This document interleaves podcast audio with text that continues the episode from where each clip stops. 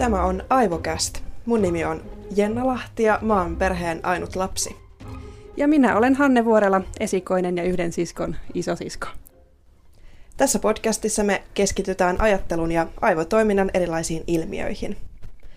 Ja tosiaan tämän jakson aiheena onkin sisaruussuhteet, jotka on monelle elämän pisimpiä ihmissuhteita.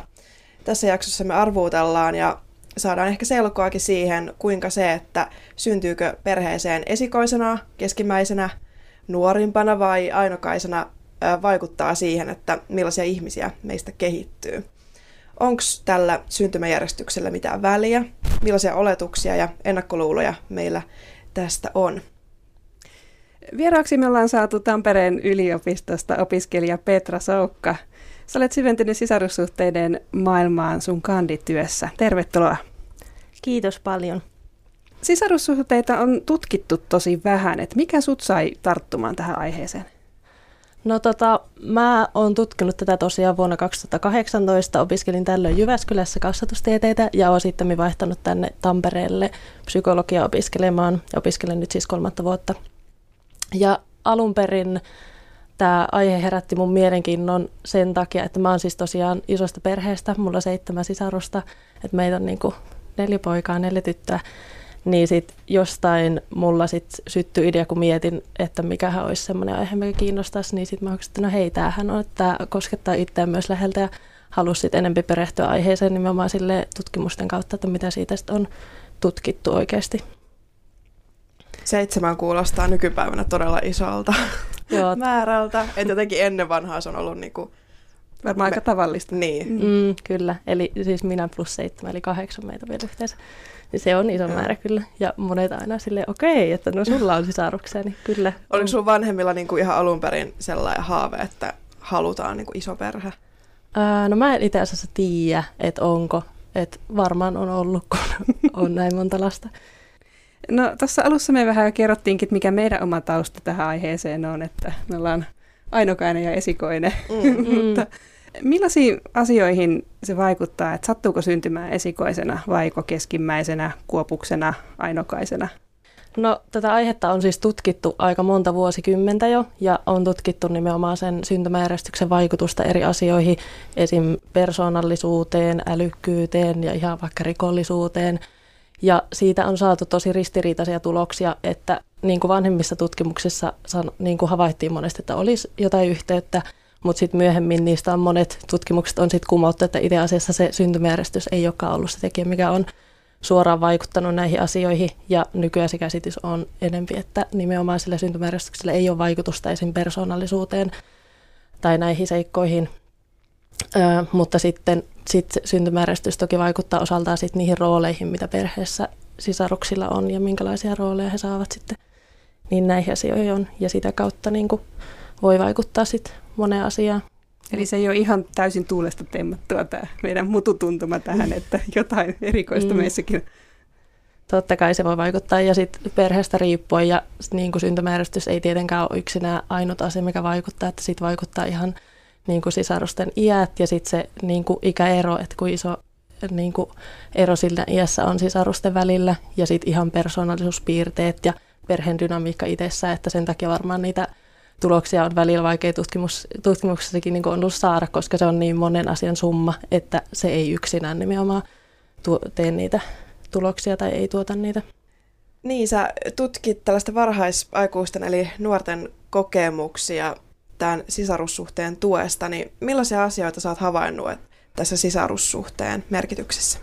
Mm, no yleisesti niin kuin suuri osa, mä siis haastattelemalla tutkin näitä sisaruksia, niin he kaikki koki tosi merkitykselliseksi sen sisarussuhteen ja nimenomaan korostivat siitä, että se on tosi ainutlaatuinen suhde, että kun hekin oli jakanut sit niin kuin sen kasvuympäristösisarustensa kanssa sekä oli niin kuin biologisesti joko kokonaan tai sitten puoliksi niin kuin, ö, sisaruksia, omien sisarustensa kanssa, niin sit se oli niin kuin se lähtökohta, että heille se oli tosi merkityksellinen suhde ja painottivat sitä paljon.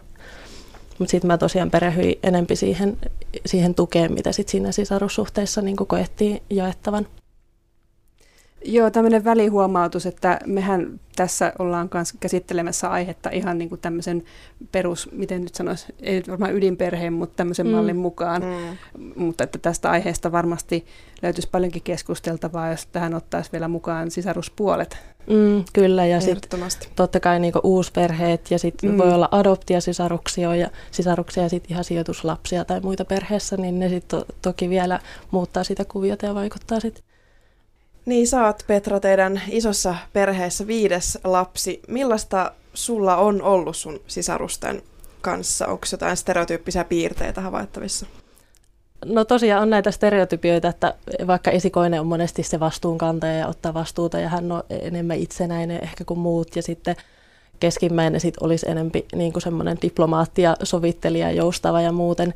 Ja sitten taas se esikoinen sit saattaa olla semmoinen perheen maskotti tai lellikki ja sitten ehkä enempi usein ajatella, että he sitten keksivät tämmöisiä luovempia aloja tai muuten toteuttaa jotenkin itseään vapaammin ehkä. Mutta tota, koska meitä on sitten niin monta ollut mun perheessä, niin musta tuntuu, nämä ihan niin kuin nämä stereotypiat päde kyllä meidän perheessä, että niin kuin, sitten taas kun esimerkiksi mä oon ollut enemmän tekemisissä sit niiden mun sisarusten kanssa, jotka on en, tai lähempänä mun ikää, ja mä koen, että meillä on ollut sitten tavallaan nuorempien sis- sisarusten kanssa semmoinen oma sisarusporukka välillä, koska me ollaan enemmän vietetty aikaa yhdessä, ja musta tuntuu, että siinä porukassa mulla on ollut enempi ehkä semmoinen jopa esikoisen niin kuin, rooli, mitä sen keskimmäisen rooli, että mä oon ollut monesti se, joka keksii ideoita ja mun mukaan ollaan menty monissa ja muuten, että se on sitten niinku mielenkiintoista sitten verrata. Niinku. Ja sitten taas, sit jos mä oon ollut mun isempien sisarusten kanssa, niin siinä on varmasti enemmän sitten niinku nämä isommat sisarukset ollut sit niitä joukon johtajia niin sanotusti, että mä oon sitten enemmän sit siinä varmaan mukautunut ja mennyt sen mukaan. Niin. Eli keskimmäinen voi olla semmoinen mukautujakin, muuntautuja. Mm, kyllä. Kameleantti. Tämä on yleinen semmoinen stereotypia mikä on. Miten sä oot, Hanne, huomannut sun elämässä sisaruussuhteen vaikutuksen?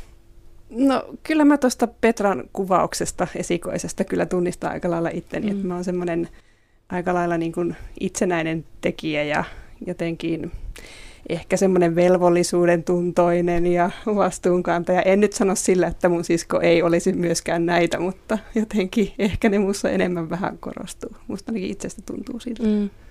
Koetko sä, että sulla on se rooli nimenomaan silloin sun perheen sisällä vai heijastuuko se myös muihin sun rooleihin, sit, jos sä oot vaikka sun ystävien kanssa? Tai? No mitä sä Jenna sanoisit tähän? Sä oot kuitenkin tehnyt mun kanssa töitä aika paljon. Meidän ikäerosta voi tulla sellainen pieni vivahde, että sä oot tosi sellainen äitimäinen.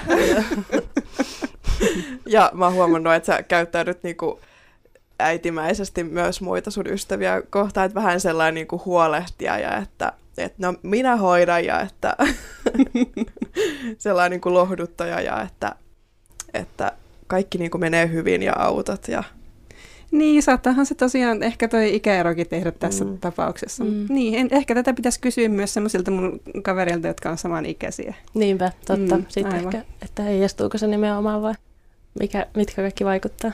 Mm. Mielenkiintoista. Kyllä. Mutta siis kyllä niin kuin monesti vanhemmista lapsista, eli just niin kuin esikoisista kuulee monesti sanottavan sitä, että he on tosiaan näitä vastuunkantajia ja perinteiden siirtäjiä ja ja sitten tulee mieleen paljon tämmöisiä kertomuksia niin kuin esimerkiksi omien vanhempien tai isovanhempien lapsuudesta, että miten vanhin lapsi on aika lailla nuoresta joutunut jo ottamaan vastuuta vaikka nuoren, nuorempien mm-hmm. sisarusten hoidosta. Et ehkä tämä oli niin kuin ennen yleisempää vielä tämmöinen, että että se varsinkin se vanhin tyttö on joutunut ottamaan mm. aika nuoresta kyllä sitten vähän niin kuin semmoisen varaäidin roolin ehkä Niinpä. lastenhoitajanakin. Joo, sitä myös niin kuin välillä sit tutkimuksessa sanotaan nimenomaan, että, se, että aina se esikoisen rooli ei välttämättä tuu sille esikoiselle, että jos hän on niin kuin miespuolinen, niin sitten saattaa olla, että se vanhin niin kuin tytär siinä perheessä tavallaan ottaa sitten sen huolenpitäjän rooli mm. ja vastuunkantajan rooli myös. Kyllä, ja sitten tästä olen myös kuullut, että nämä perheen sisäiset roolit pysyy ihan aikuiseksi asti, että jopa vanhuuteen, että esikoisista just puhutaan sitä, että ne sitten tekevät aina niin kuin äitikin on tehnyt, mm. että he sitten siirtävät näitä perheen perinteitä eteenpäin. Niin, se voi olla niin iso osa sitä identiteettiä. Mm. mm. No mitäs Jenna sanot, miten sulla niin. näkyy tämä ainokaisena oleminen? Niin, eli olen tosiaan siis ainut lapsi ja yleensä ää, ainoista lapsista heitetään sellaista vitsiä, että on just niin kuin syntynyt kultalusikka suussa ja ei osaa jakaa mitään. Ja, tai ainakin itse olen niin kuin törmännyt tällaisiin kommentteihin ja, ja niin kuin, mulle onkin heitetty tällaisia, mutta ne on enemmän sitten ollut vain sellaisia niin kuin vitsejä huulenheittoa. Välillä mulla on ollut kyllä sellainen olo, että mä siis kieltämättä oon kyllä saanut paljon mun vanhemmilta, jos nyt puhutaan niin kuin materiasta ja niin kuin taloudellisesta tuesta. Ja mä koen, että mä en kyllä olisi saanut tätä kaikkea, jos mulla olisi ollut sisaruksia. Ja just mun isovanhemmatkin on ollut aina silleen, että kun on ainut lapsi, niin sit halutaan niin kuin kaikki rahat niin kuin sijoittaa muhun. Ja, ja näin, että siinä mielessä ei ole ollut niin kuin kilpailua, eikä mun ikinä tarvinnut jakaa mitään vaatteita tai tavaroita. Tai että ei ole ollut sellaista tilannetta, että olisi saanut siskon, isosiskon vaatteet, kun on kasvanut ulos omista, niin että sitten on niin kuin aina ostettu uudet, että ei ole niin kuin tällaista ollut koskaan. No Mut... joo, tuohon vaatteiden jakamiseen voisin sanoa, että kyllä vanhin lapsikin saattaa saada sitten serkuilta esimerkiksi. Onneksi mulla ei sitäkään ole tapahtunut. Välillä siis silloin, kun mä olin ää, nuorempi, niin mulla oli kyllä sellaisia hetkiä, että mä olisin niin kuin toivonut niin kuin jonkun sisaruksen Mm. Mutta ei tällä niin kuin vanhemmalla iällä ei ole ehkä tullut sellaista, että samanlaista sitä tukea saa sitten niin kuin ystäviltä. Niinpä. No tuossa nyt vähän asiaa jo sivuttiinkin, että sisaruksen väliset roolit seuraa myös aikuisuuteen, mutta mitä olet tutkimuksessa saanut tästä selville, Petra?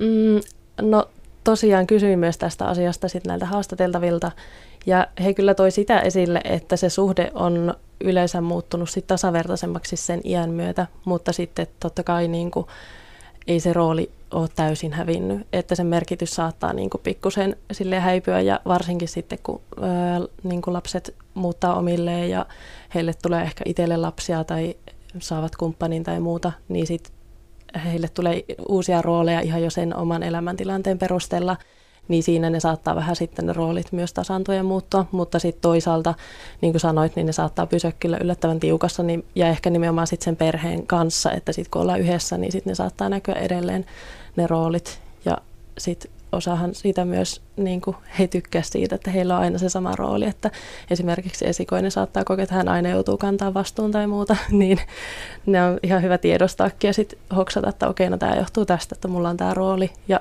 sitä voi sitten totta kai myös muuttaa sit omalla toiminnalla ja keskustella sitä ja niitä voi määritellä myös sitten uudestaan, mutta, mutta yllättävän tiukassa on välillä roolit ihan tämmöisissä tavallaan tiiviissä ryhmissä, mistä perhe totta kai on yksi ryhmä. Joo, eli se auttaa se sen asian tiedostaminen, että sitäkin mm. saattaa pystyä kyllä vielä vaikuttaa asiaan. Kyllä, ja sitä voi, mm. niin kuin, ja vanhemmatkin voi ihan sitä totta kai sit niin kuin silloin nuorena, että ei esimerkiksi aina anna sille vanhimmalle niitä luottamustehtäviä, välillä antaisikin sille nuoremmalle sisarukselle ja hoivaisi sitä vanhempaa sisarusta enempi, että ne vähän sitten sekoittuisi myös ne roolit, ei aina olisi tavallaan mentä sen mukaan, koska niitä sitten ylläpidetään myös sille varmasti myös tiedostamatta, että vanhemmat ja muut saattaa asettaa sitten ne odotukset myös sen roolin mukaisesti.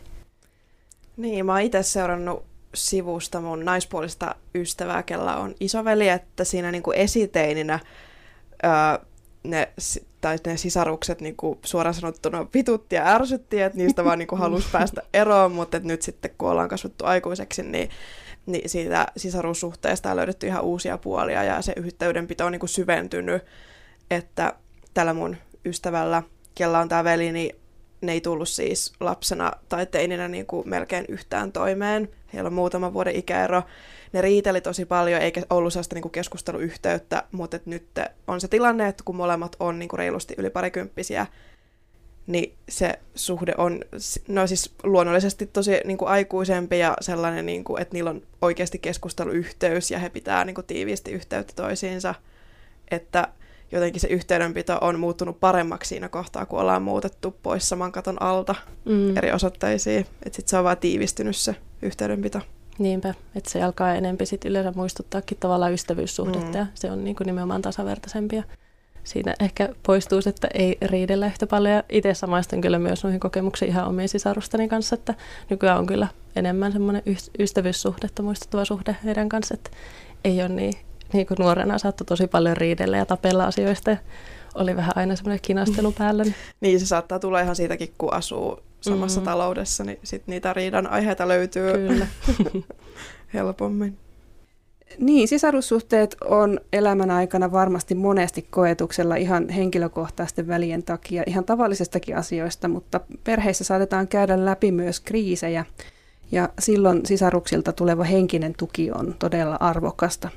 Ja tästä meillä oli mahdollisuus kysyä tarkemmin Ilona Vuorelta, joka on gradututkielmassa tarkastellut sisarusten supportiivista viestintää perheen sisäisissä kriiseissä. Millaisia vaikutuksia kriiseillä saattaa olla sisarussuhteisiin? Mä oon tosiaan tutkinut sisarusten välistä supportiivista viestintää erityisesti perheen sisäisessä kriisissä ja perheen sisäisen kriisin kontekstissa ja, ja erityisesti nuorten aikuisten sisarusten, eli mulla oli ikähaarukkana tästä 18-29-vuotiaat, mikä on siinä mielessä ihan merkittävä ikä tutkia, koska usein siinä vaiheessa se sisarussuhdekin muuttuu vähän vapaaehtoisemmaksi, koska usein muutetaan pois perheen luota ja ikään kuin pitää ottaa semmoinen aktiivinen rooli siinä suhteen ylläpidossa.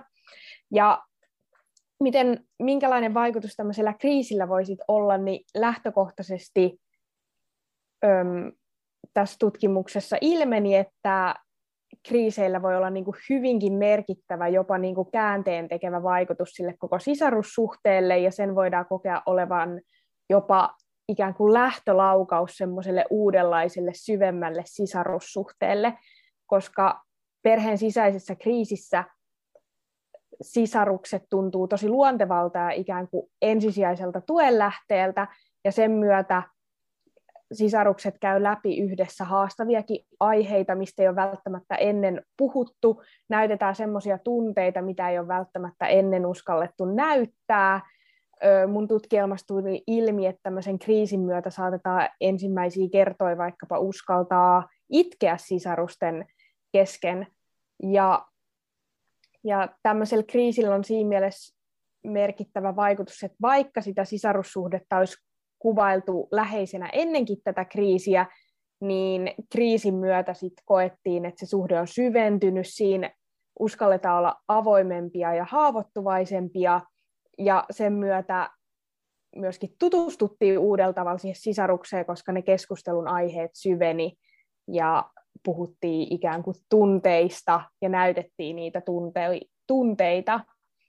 Ja tämmöisen kriisin on koettu myöskin tasavertaistavan sitä sisarussuhdetta, että jos ennen on ollut vahvemmin semmoinen niin kuin esimerkiksi vanhemman sisaruksen ja nuoremman sisaruksen roolit, niin kriisin myötä, jos sitä tukea on tarjottu vastavuoroisesti, niin myöskin nämä roolit ikään kuin hälveni ja saattoi unohtua sitten sen kriisin myötä. No millaisia eroja on vanhempien ja nuorempien sisarusten välillä tuen antamisessa, jos tulee tiukka paikka? Vaikka äsken totesin, että ne roolit saattaa sen myötä myöskin vähän hälvetä, että kun sitä tukea annetaan puolia toisin, niin kyllä tässä tutki, mun tutkimuksessa tuli tosi vahvasti ilmi, että erityisesti vanhemmilla sisaruksilla on tosi kova tarve siihen nuoremman sisaruksen ikään kuin suojelemiseen tai tukemiseen, että et vanhemmat sisarukset saattaa jopa heittää ne omat tunteet ikään kuin syrjään, että on voimavaroja tukea sitä nuorempaa sisarusta. Ja samalla tavalla, jos se ikäero on ihan merkittävä, niin, niin huomattavasti nuoremmilta sisaruksilta ei oikeastaan edes odoteta samalla tavalla sitä tukea. Että mitä enemmän samanikäinen on sisaruksen kanssa, niin sitä niin kuin enemmän sitä tukea myöskin odotetaan sitten siltä sisarukselta. Poikkeuksena on sitten se, että jos on ikään kuin kaksi sisarusta, ja vaikka se ikäero olisi merkittävä, mutta jos se ei ole ikään kuin toista, kenen kanssa sitä tilannetta sitten jakaa, niin silloin se ikäeron merkitys hälvenee ehkä tehokkaammin vielä. Eli mitä pienempi ikäero, niin sitä enemmän tukea saa, ja mitä enemmän sitä ikäeroa on, niin sitä enemmän syntymäjärjestyksen tuomat roolit sitten merkitsee. Joo, ja tuosta puhuttiin myöskin siinä mielessä, että siihen saattaa vaikuttaa ihan se eri elämäntilanne, että, että koska tätä sisaruksilta perheen sisäisessä kriisissä, kun haetaan tukea, niin siinä korostuu erityisesti se vertaisuus, että on se sama kokemus ja sama ajatus siitä tilanteesta, mutta sitten jos sitä ikäeroa on huomattavasti, että vanhemmalla sisaruksella on vaikka jo omaa perhettä ja, ja nuorempi sisarus asuu vaikka vielä siellä perheen luona, niin silloin se vertaisuuskaan ei ole enää ihan samalla, äh, ikään kuin samanlaista, koska ne koetaan siinä vaiheessa jo suht eri tavalla ne tilanteet, koska se lähtökohta siihen tilanteeseen on niin eri. No millaista tukea sisarukset voi sitten saada toisiltaan verrattuna esimerkiksi ystäviin? Toi vertaisuus on niin kuin lähtökohtaisesti se merkittävä asia siinä sisarusten välillä, että sitä tilannetta ei tarvi ikään kuin selittää tai avata. Kaikilla on se sama ymmärrys, mitä on tapahtunut perheessä vaikka historiassa ja miten ne historian tapahtumat vaikuttaa siihen nykytilanteeseen. Öm, ja myöskin koetaan, että koska se yhteinen ymmärrys on siinä taustalla, niin se kuulluksi ja ymmärretyksi tuleminen on niin kuin vaikuttavampi. Ja sisarusten välillä ei myöskään tarvi ikään kuin vähätellä sitä tilannetta ollenkaan, mikä vaikka kaverien seurassa saattaa jopa vahingossakin tulla, että sit sitä tilannetta alkaa vähätellä, että ei olla niin valmiita kertomaan, että miltä aidosti tuntuu, että että kaverien kesken siinä saattaa tulla pien tarve ikään kuin vähätellä sitä tilannetta, että ei tässä mitään ja kyllä tässä pärjäillään, kun sisarusten kesken semmoista roolia ei ikään kuin tarvi ottaa ollenkaan, koska kaikilla on jotenkin niin selvänä se, että mitkä ne realiteetit oikeasti on. Ja sisarusten välillä korostuu myöskin tämmöinen ikään kuin turvallisuuden ja pysyvyyden tunne, koska sisaruus ei ole mikään täysin vapaaehtoinen suhde, niin siinä uskalletaan senkin takia sit vielä eri tavalla näyttää ne kaikki tunteet ja tunteiden kirjo, koska siihen uskalletaan luottaa, että sisarus ei siitä huolimatta lähde minnekään.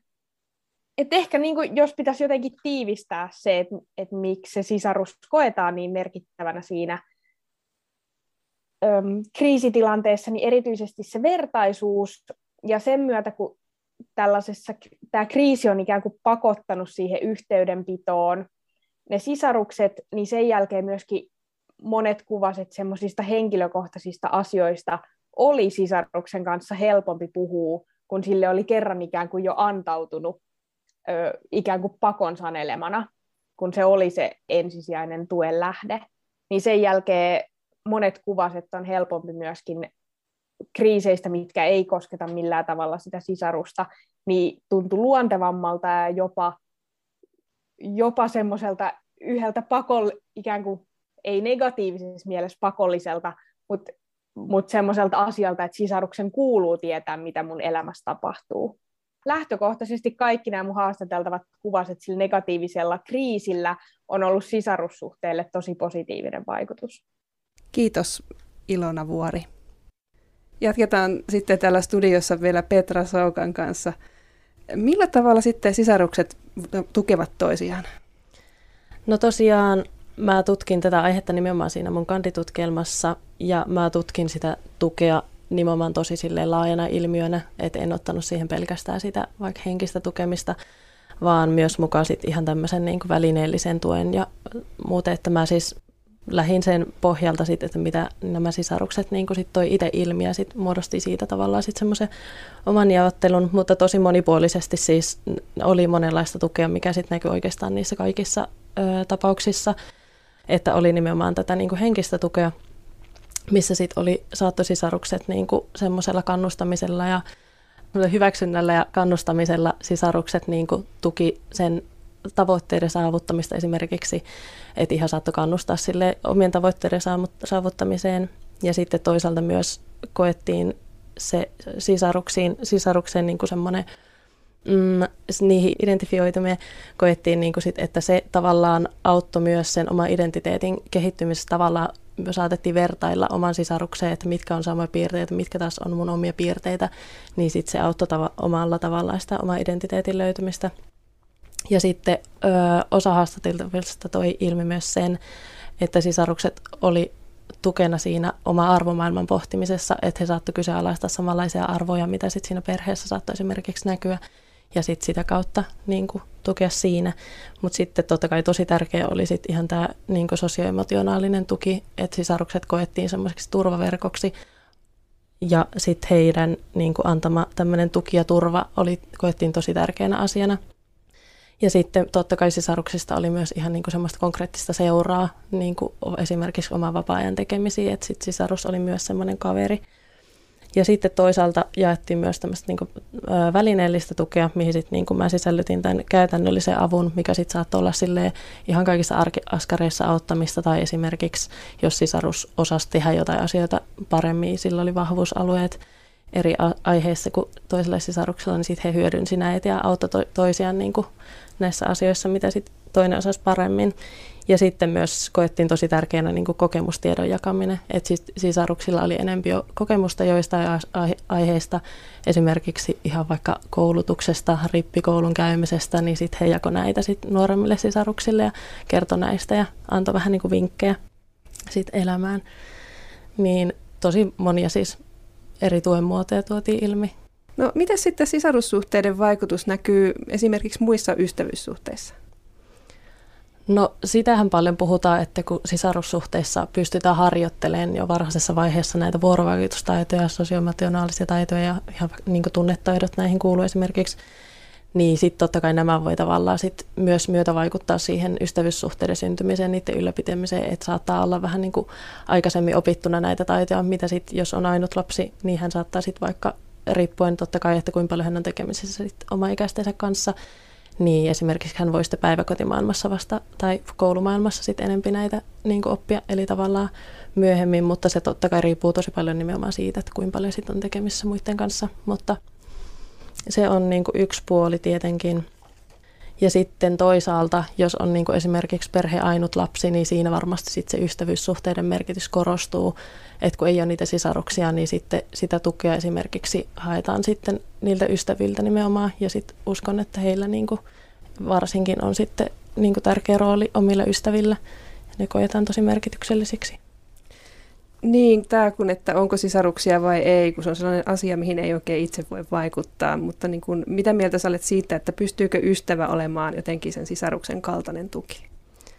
No uskon kyllä, että varmasti pystyy. Että totta kai siinä sisaruudessa on sitten ne tavallaan se ainutlaatuinen mm, asia, että on esimerkiksi aita samat vanhemmat tai sama kasvuympäristö, mutta eihän se tietenkään määrittele sitä sen suhteen laatua niin kuin, ja sen hyvyyttä niin kuin itsessään, että sitten ne sit siihen vaikuttaa siihen suhteeseen totta kai se ihan, että minkälainen se vuorovaikutus on, niin miten siinä jaetaan tukea ja muuta, että totta kai ystävä voi olla ihan yhtä merkityksellinen ja tärkeä sit, mitä sisarus voi olla. Niin, näin perheen ainokaisena mä voin ainakin itse omasta puolestani todeta, että näitä sisarussuhteita ei tosiaan kannata pitää mitenkään itsestäänselvyytenä. Et toki niiltä ystäviltäkin saa sitä tukea ja turvaa, mutta se yhteys, mikä sisaruksilla on, niin se on jotenkin niin uniikki, ettei sellaista kyllä voi saada mistään muista ihmissuhteista. Et se ehkä kannattaa pitää mielessä. Paljon kiitoksia Petra Soukka, kun pääsit meille vieraksi aivokästi. Kiitos kutsusta. Oli tosi kiva tulla. Kiitos.